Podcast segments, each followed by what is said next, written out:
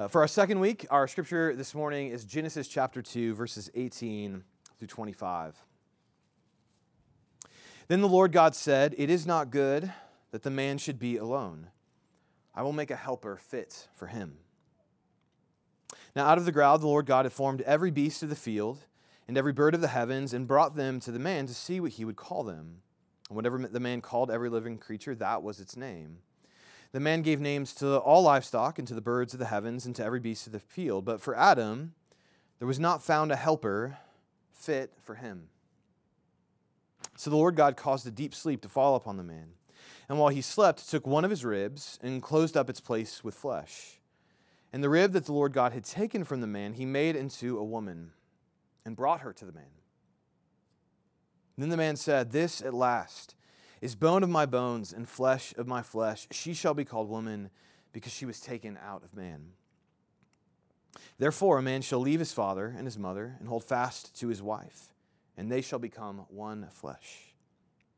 And the man and his wife were both naked and were not ashamed. This is the word of the Lord. You may be seated. Well, I love playing music. And that might come as a surprise to my parents, who, despite extraordinary efforts, could not get me to practice the piano growing up. It's because I needed to find the drums. and then once I found the drum, my parents went from pleading with me to, to start playing to pleading with me to stop making so much noise. And I love, I love playing music, being a musician for just the endless possibilities, the creativity. And one of my favorite musical ideas in any song is the idea of dissonance. This idea where, like, a note can be introduced to a melody, to a chord, to a song, and it sounds like it doesn't fit. It sounds wrong. It sounds like a mistake, but it's, it's actually not.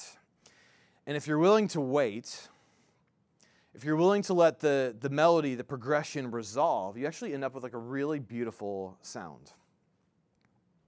And so, actually, I want to illustrate that right now with my guitar. And I promise uh, I'm not going to start serenading you unless you want that. Uh, I'm not gonna. I'm not gonna sing. Uh, I just want to. I want to. I want you to hear what dissonance is. And we're actually we're gonna we're gonna use dissonance later in a song we're gonna play this morning called "Absent from Flesh." And the first chord of that song, it, this is this is it. This is what it sounds like. So it sounds it sounds off, right? It's that note doesn't fit um, until you finish the chord progression it sounds, it sounds nice. It sounds beautiful. The dissonance resolves into a major, a major chord. So you hear it at first, it's like, that's off. And then when you let it resolve, it, it sounds nice.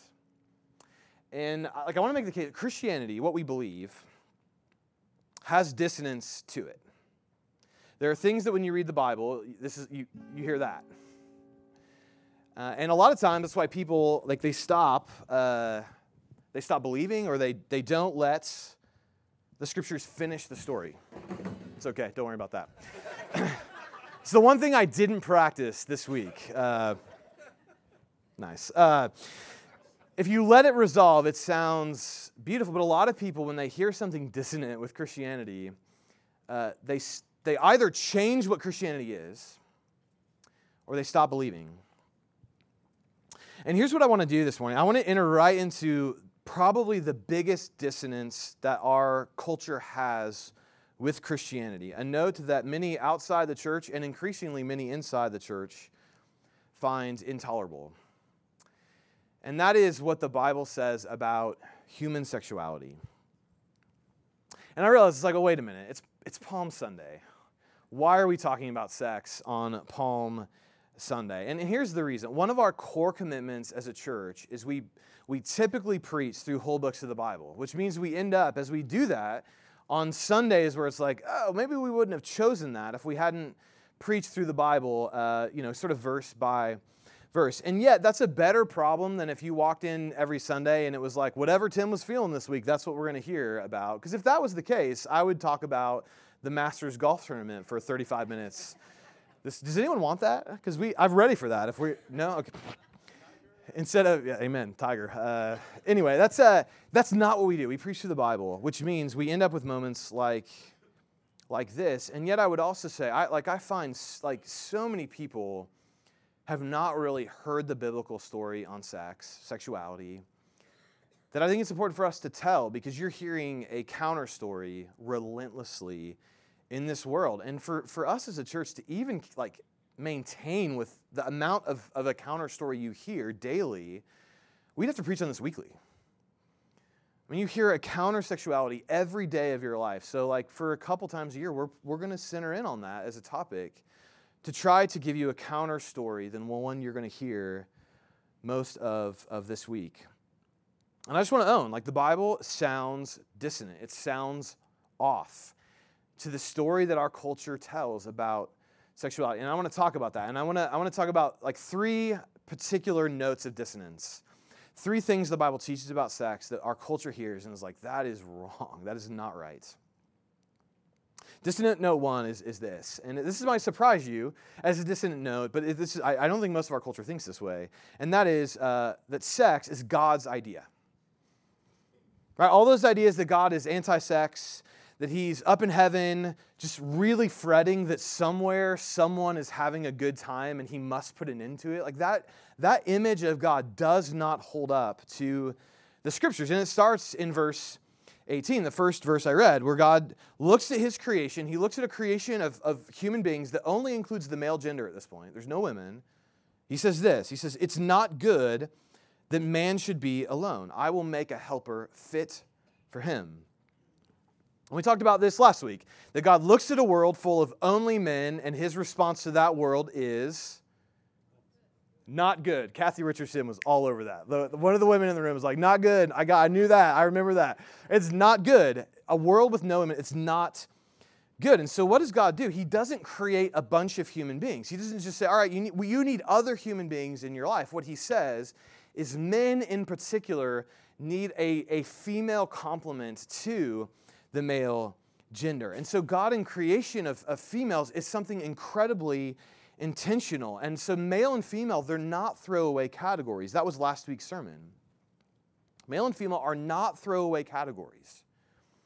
And you see this actually in, in the Hebrew. There's a Hebrew word that appears twice in Genesis chapter 2 and the importance of this word is sort of lost in the English because it just sounds like a, a, throwaway couple words. And it's, it's this, this phrase, fit for him. It's, that's one Hebrew word.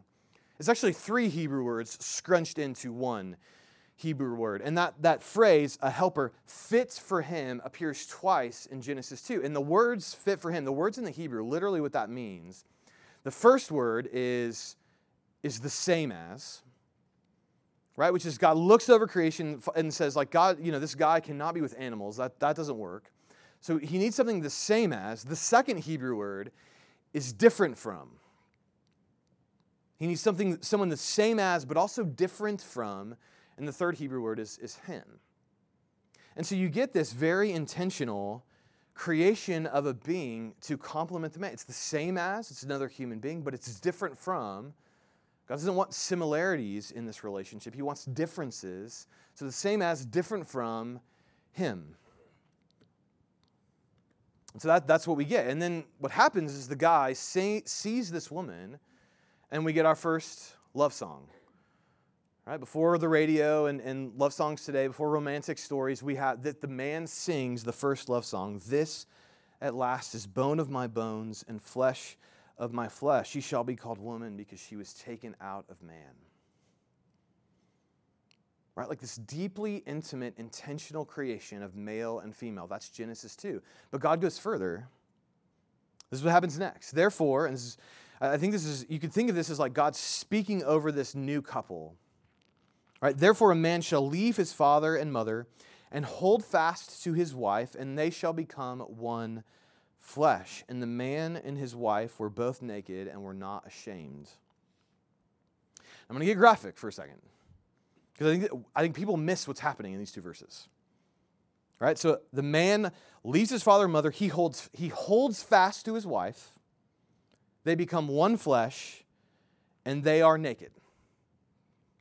That, like, that is sex. That is sex being described on the second page of the Bible. That in the biblical story on page two, we get a fairly graphic depiction of what human sexuality is, all of which God intentionally crafts to make a man and then to make a woman who was the same as and yet different from the man, and then puts them together sexually to create one flesh.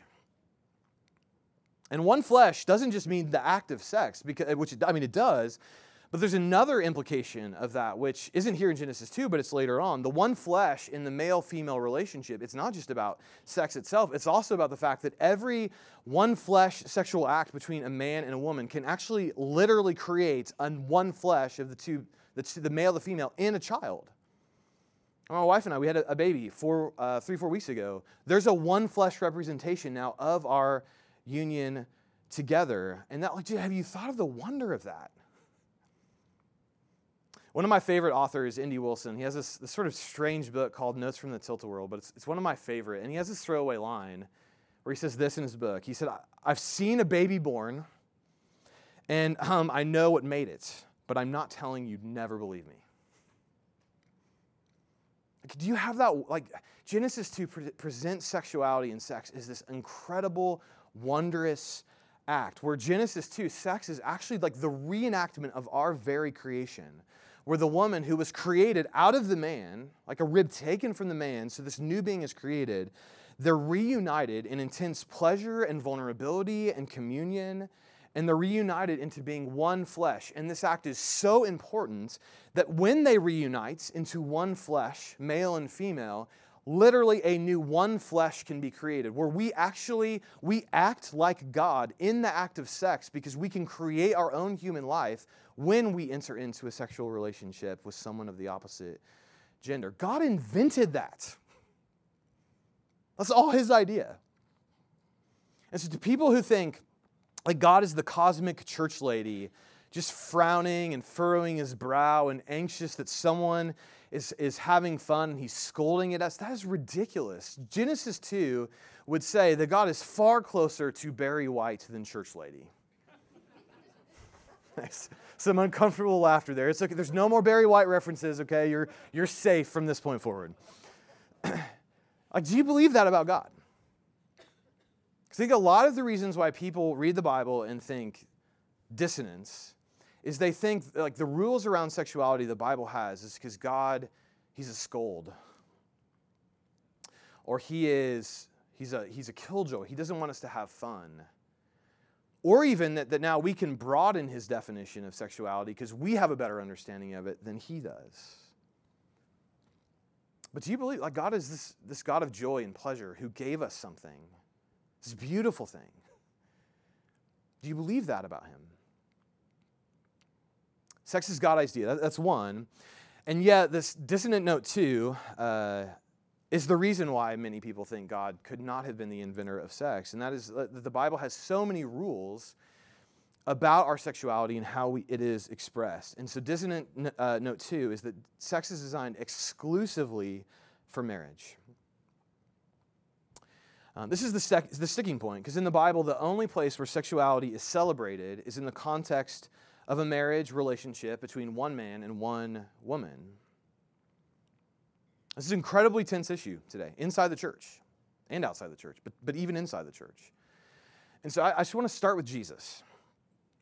I'm going to start with Jesus because that's where we always start, right? That's who we follow. That's, he's our, our, our God, our King. And Jesus, at one point in his life, and we talked about this last week, I'm going to, I'm going to dive into something else he was saying when he, he said this, but last week, Jesus was asked, uh, What about divorce? You know, what, Jesus, what is your thinking on divorce? And here is how he answers that question in Matthew chapter 19. Have you not read that he who created them from the beginning made them male and female? And said, Therefore, a man shall leave his father and his mother and shall hold fast to his wife, and the two shall become one flesh. So they are no longer two, but one flesh. What therefore God has joined together, let man not separate. Jesus, he's doing two things here. The first is that he's, he's identifying Genesis 2 as his authoritative understanding for marriage. Right? Like he, I mean, we believe, if you're a Christian, you believe Jesus is the Son of God, he could have said whatever he wanted here. And he, but he doesn't. He quotes Genesis 2. He says, if you want to understand marriage, you have to go back to Genesis 2. The second thing is, is that Jesus doesn't, he could have quoted verses that said no divorce, right? There's no divorce because you can't break the no divorce rule, but that's not what he does. Instead, what he does is he, he goes back and he, te- he reminds his listeners the story of why we have sex to begin with in Genesis 2. He answers a question about divorce with sex. And the first thing he does is he affirms the importance of male and female in creation. These aren't throwaway categories. These aren't interchangeable categories, right? Male and female, he created them. Jesus, it, it says these categories matter. And the reason they matter is because when a, a man and a woman come together in sex, they become one flesh. And so sex was designed, according to Jesus, for the uniting of two people, male and female, to be united physically, emotionally, spiritually. And you can't just undo that. That's why, even in, in, in places where Jesus per- permits divorce and says, in these categories, it's okay, and he does permit categories for divorce, what he's still saying is, is like God, when male and when men and women come together sexually in marriage, like there's a uniting force that happens there that is so spiritual. God is actually involved, right? What what God has separated, let no man separate. Right? God in some way is, is combining those two human beings into one flesh. And in divorce, to rip those things apart, like it just it's it doesn't fit the story. That's what Jesus is saying right? Not that there's a no divorce rule. It's that's not the story of, of sex. And when you try to live out a story that's opposite of Genesis 2, you're going to run into problems. And this understanding and, and take on Genesis 2 has been the Christian understanding of human sexuality for 2,000 years.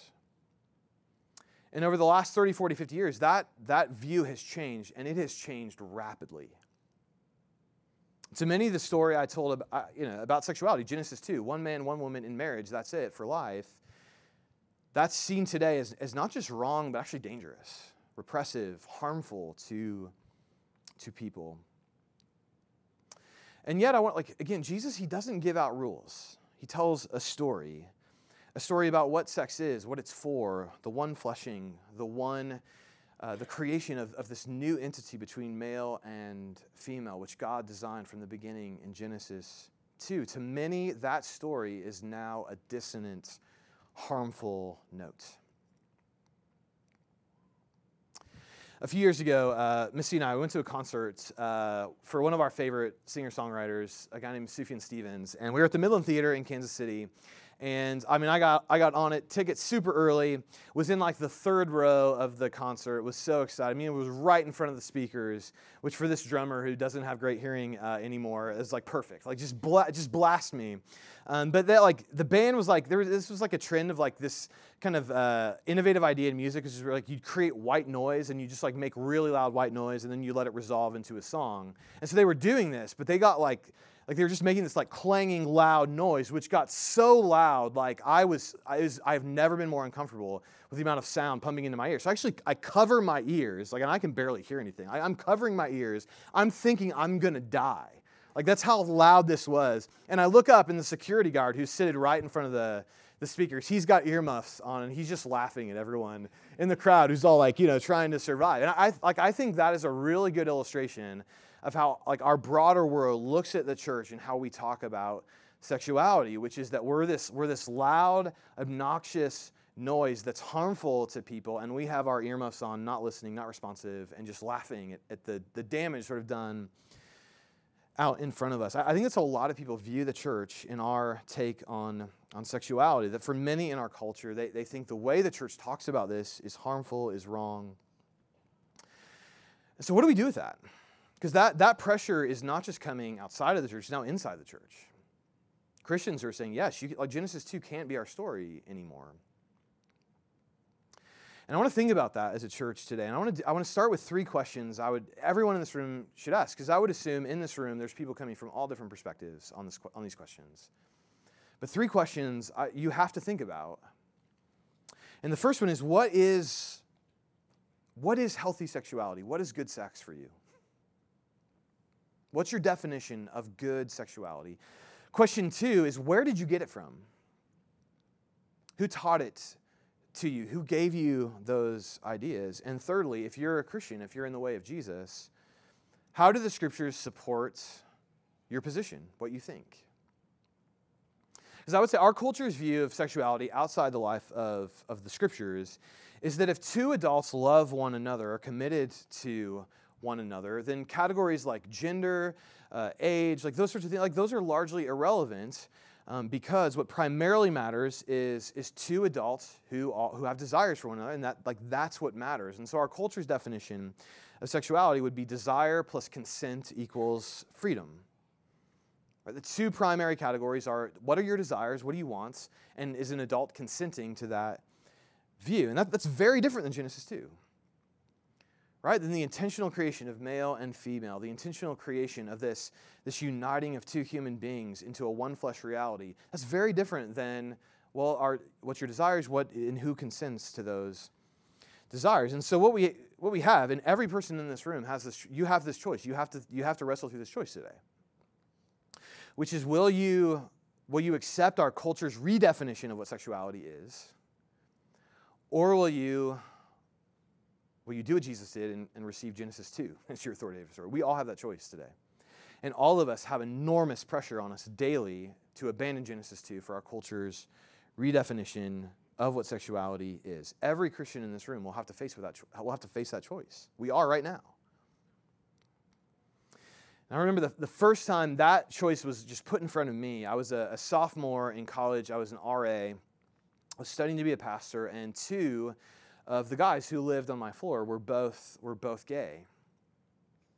And for the first time in my life, it was, it, was not a, it was not just a theological question, like what does the Bible say? It was also like, here's, here are people, humans, um, next to me as I, I think this through. And, and I heard the dissonance, right? And I, I wrestled with the question can I take the Bible seriously here when it comes to what it says about human sexuality? And I, I wrestled with that question. And as I wrestled with that question, the thing I heard continually that, that is said at a far more increasing rate today than it was said 15 years ago when I was in college, which is this, is, you know, like we just know more about sexuality today than the writers of the Bible.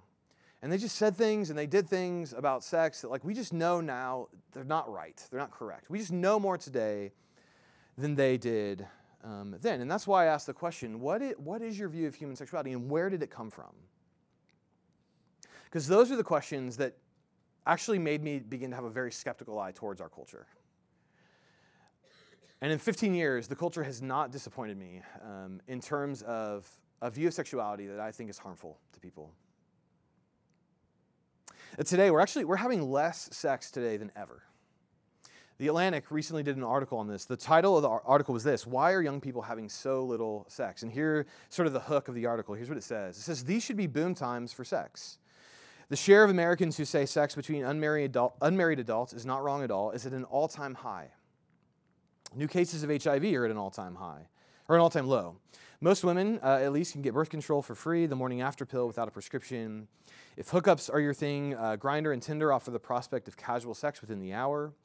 The phrase, if something exists, there's porn of it, used to be a clever internet meme. Now it's a truism. Our culture has never been more tolerant of sex in just about every permutation, but despite this, American teenagers and young adults are having less sex. And how is that? Like a culture that's actually doing this less, is that a culture that's providing a robust, beautiful, flourishing view of human sexuality? If people are saying, look at this, oh, I want to do that less, is that like, is something beautiful being presented in our culture of sex if that's what's happening? Or uh, today, pornography is, is more prolific than ever. And in 2016, uh, people watched pornography for 4.6 billion hours on a single website. In 2014, a study showed that the, the state of Kansas was the most prolific porn watching state by uh, per capita. In 2016 or 17, we were replaced by Washington, D.C. Right, so now our law, our culture creators are, are the most prolific porn users among us. And by our culture's definition, this is okay, right? Desire plus consent equals freedom. That's, that's so pornography is not wrong in that definition. And yet, how far is this from Genesis 2? Not human, two human beings united in powerful connection, not communion, but it's, it's commodification, where sex becomes images on a screen, impersonal, no commitment, no love, no concern. This year, our world will watch 535,000 years of pornography. That's why when someone says to me, you know, it's like we just we just know more about sex today than they did in the Bible. I was like, I don't know about that. Or we're just we're less committed to one another than ever. That one common idea in our culture is that in order to, to know if you're compatible with someone, you need to move in with them or you need to sleep with them before you get married in order to test the, compatib- uh, the compatibility of that that person. And that, of course, that completely changes the design of sexuality in Genesis 2. That instead of, of being naked and, and no shame, all of my life, physical, emotional, spiritual, financial, all of it given to you before I give to my, myself to you in sex, instead now sex is technique, it's a test. Right? Are you good enough for me? Will you perform well enough for me? You have to earn that commitment from me. That's one problem with this idea. The other problem with this uh, idea is, is sort of uh, humorously uh, put with uh, uh, uh, Lewis Smedes. He said this. He said, "You don't marry one man, one man or one woman, but many." what he means is we change. I'm a different person than I was when Misty married me in 2008, and who knows how many men she has been married to in those 10 years. Right? Pray for her. The beauty of marriage is not finding the person that will fulfill your expectations so that you commit to them. The beauty of marriage is that you find the person to whom you say, in the words of Moulin Rouge, come what may, storm clouds may gather, but I love you, I love you till the end of time. Come what may, come what may, I will love you until my dying day. That's Genesis 2. That is not our culture's definition of sex. Even though our culture produced that song, that is a Genesis 2, that is a, this is bone of my bones, flesh of my flesh love song. And our culture is saying, no, why don't you make that person prove it to you? Don't just give them, just give them yourself and promise your, your love until their dying day. You don't know who they are yet. It's why when, when people say to me, and, and increasingly I hear pastors saying this, you know, when I read the Bible, it's just, we just know more today they said some things and we just we figured some things out. They didn't know. i'm just like uh, really? I, I just can't go there. And it's why as a college student i i doubled down on the scriptures as my authority because i looked out at the world and this has only been more and more true over 15 years of pastoral ministry. The culture's definition of sexuality how it destroys marriages it's given us the Me Too movement and the, the abusive actions of men towards women and sexuality. Our culture's definition of sex is a broken one. And the idea that we would import that into the church and leave behind Genesis 2 and redefine this, I don't understand. And whole churches are doing that. Whole denominations have done that. And I, you go live that story. That, that's. Jesus, I think, gives us such a more beautiful picture of the indispensability of male and female, these two genders created to be united in one flesh, to create children, a blessing, to have this physical, vulnerable, intimate act between two different, the same but different. Gen- that is such a better story than the one I just told you. And so, the two things um, on that. One, if you're not a Christian, or you're, you're trying to follow Jesus and you're like, I just, I have a hard time with the Bible's teaching on sex. That's, that's why I started with, listen, you need explore two questions. What is good sex? What is that definition? Write it down. And then two, where did you get it from?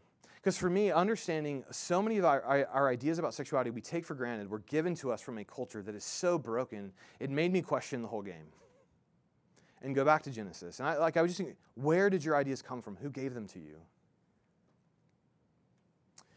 And two, if you're a Christian and you're married, y- your marriage should tell the story of Genesis 2. Because I'm not interested in being a church of morally superior people who scold the culture about what they get wrong about sex. I'm, being in, I'm interested in being a church full of people who look at Genesis 2 and are like, yes, we're going to live that out in joy, in communion. I'm going to give myself to my spouse in a self denial, self sacrificing way that we understand sex is not an act, it is a whole relationship, it is a whole life. Practice, it's not just two consenting adults, it is two people who have said, You have everything of me, everything emotionally, everything financially, everything spiritually, all of myself in complete vulnerability.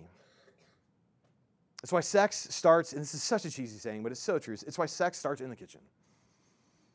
Sex is not a single physical act. It is the reenactment of Genesis 2. It is bone of my bones. It is flesh of my flesh. Different, but the same. Two people together becoming one, one flesh together. And the fruit of this sexuality, according to Genesis 2.25, is they were naked and they were not ashamed. And how many of us in this culture, when it comes to our sexuality, have zero shame?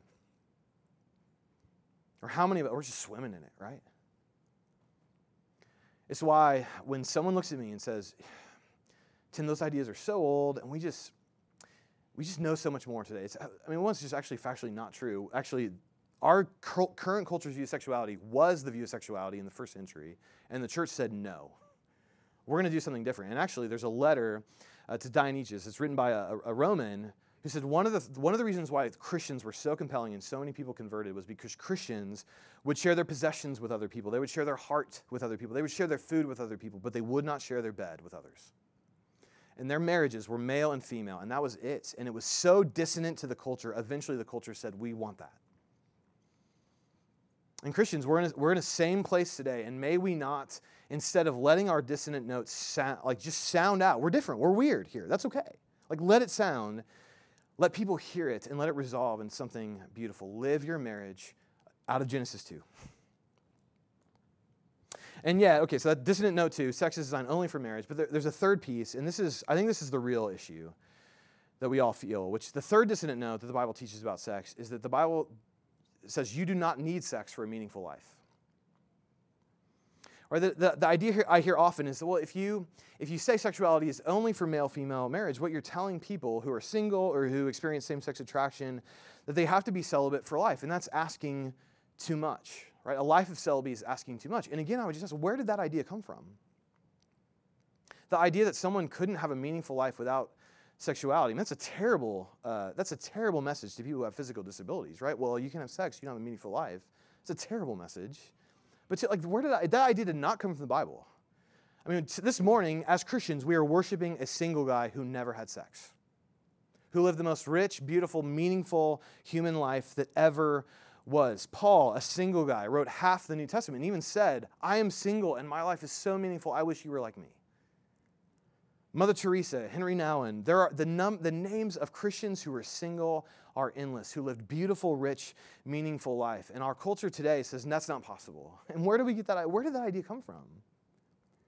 This culture, right? Because this culture would tell you that sex is God. Right? Because the only thing of which you would say, well, I need that, and without that, I can't have life, that's, that's, that's God level category. Right? The only thing that you can, you can go without and, and have a meaningless life, that, God is the only thing in that category. And when you try to put sex in that category, as a married person, that's not going to work out well for you. And as a single person, it's not, sex is not the end all of life. You can have a meaningful life without sex. The, the one thing you need, according to the Bible, for a meaningful, rich, full, flourishing life is Jesus. And then there are churches that are saying, no, it's, it's sex too. It's where, where, where are we? The one thing you need for a meaningful life is Jesus. Church, do you believe that? Do we believe that? And if you're single this morning, your, your life is, is incredibly important in the season of the church's existence. And so tell the story of Jesus with your singleness to show that the most important intimacy we have in this life, the ultimate story the gospel is pointing to, is not sex, it's not marriage. It's our intimacy with God, which is why Jesus said in the new heavens and new earth, there, there isn't sex, there isn't marriage. We don't need it because we will have an intimacy with God that will replace the intimacy that Genesis 2 speaks about. And to a culture that is drowning with the message, sex is God, a single life can powerfully respond, no, God is God. Intimacy with God is the richest most beautiful life. And I don't mean to say that's not hard, there's not disappointment with that, no frustration. It doesn't make romantic longings wrong. Maybe that's why the first person who discovered Jesus, resurrected into new life, was a single woman. A woman who had, we, appears, was a prostitute in her life. The fruit of a culture that said sex is God and we're going to use your body to teach that.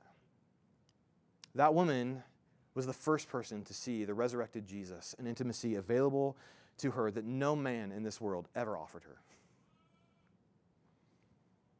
That we all struggle to believe this, that a meaningful life can come without sex and is only through Jesus, which is why it's not just that this teaching on sexuality only coming in this one area is so difficult, it's also why sexual purity is so difficult. Right? Being single is hard. Being married is hard. Expressing our sexuality only in the line of, of the beauty of Genesis 2 is something none of us have done in this room. Sex is a powerful God among us. And our crowning sex as God as a culture, our teaching and saying that sex is something no human being can live without, that sex is so rooted to that extent in our culture that we're saying you can't have a meaningful life without it, shows you not that we're, we're healthy, but that we're hungry. Right? Just we're starving. If we think sex is on par with God, if intimacy with another human being can must be had in this life, or you can't have a meaningful life, we've put it in the place of God, which is not a sign of our strength. It is a sign we've lost something. Every, uh, every single church I've ever served in, including this one, I have pastored and been close to someone who is gay. And I, I'm, I'm grateful for that because all of those conversations, and they've been personal and intimate, all of those have, have exposed something of my own belief. And I will never forget one of the first uh, of those conversations, sitting with uh, someone who was a teenager at the time. Her name was Tony and she wanted to become a Christian, and she was uh, also she was a lesbian, and we were talking about that, and, and I don't remember precisely what I said, but I remember saying to her something along the lines of, of essentially what I'm saying now, which is the only meaningful life is one with Jesus, and if you get, if you get Him and lose everything else, you will have a beautiful, rich, full life. And I remember I remember saying that to her, and God just asking me, Tim, do you believe that? Do you believe that if later today you lost everything?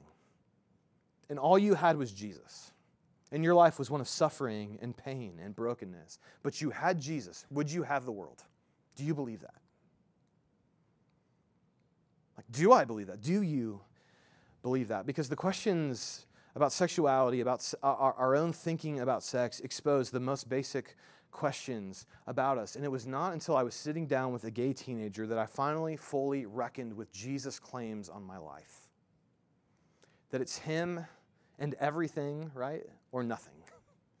And if I try to import any of my own desires, my own wants into a relationship with Him, I'm not getting anywhere. That I can lose the world, and if I have Jesus, I've lost nothing.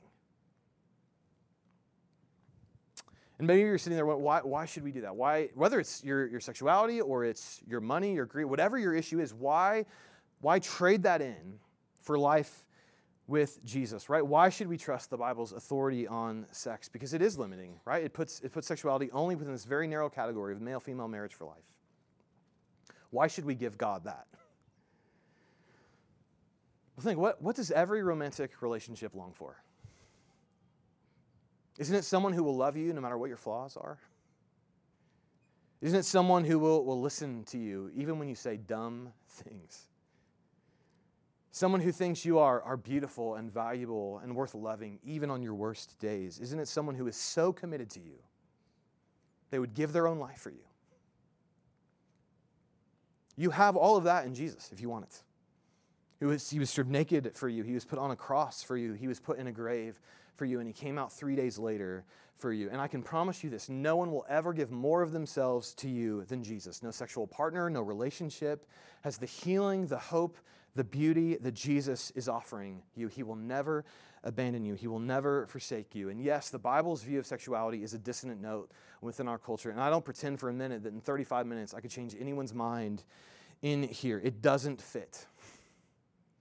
It's dissonant. It sounds wrong. It sounds like a mistake until you let the Son of God resolve that song on a cross where he doesn't just promise to love you until his dying day. His dying day is actually the greatest expression of his love for you. He trades your place on a cross for his own place on a cross. And Christians, that is our story. And do not trade that story, this Jesus, for anything. Let's pray. Uh, God, we, we preach that, we say that, we speak that. And I, I just know the, the reality of your love for us, your commitment, your sacrifice for us, can only be a work of the Spirit in our hearts. speaking that now, it's like my own heart, like, I don't believe enough that you, this is the extent to which you, you have loved me. And so, God, would you forgive me for the many times I've offered you part of myself, part of my life, held back something for myself out of a lack of trust. When you did not do that for me, you gave your own son, your son gave his whole life into a grave to come out three days later. God, forgive us for offering part of ourselves to you. And this morning, as we wrestle with questions of our own past, our own shame, as we, we wrestle through the theology of this question, these questions, as we wrestle through the cultural moments of these questions, God, show the cross to us and your commitment to us that we would be made new. We ask in Jesus' name, amen.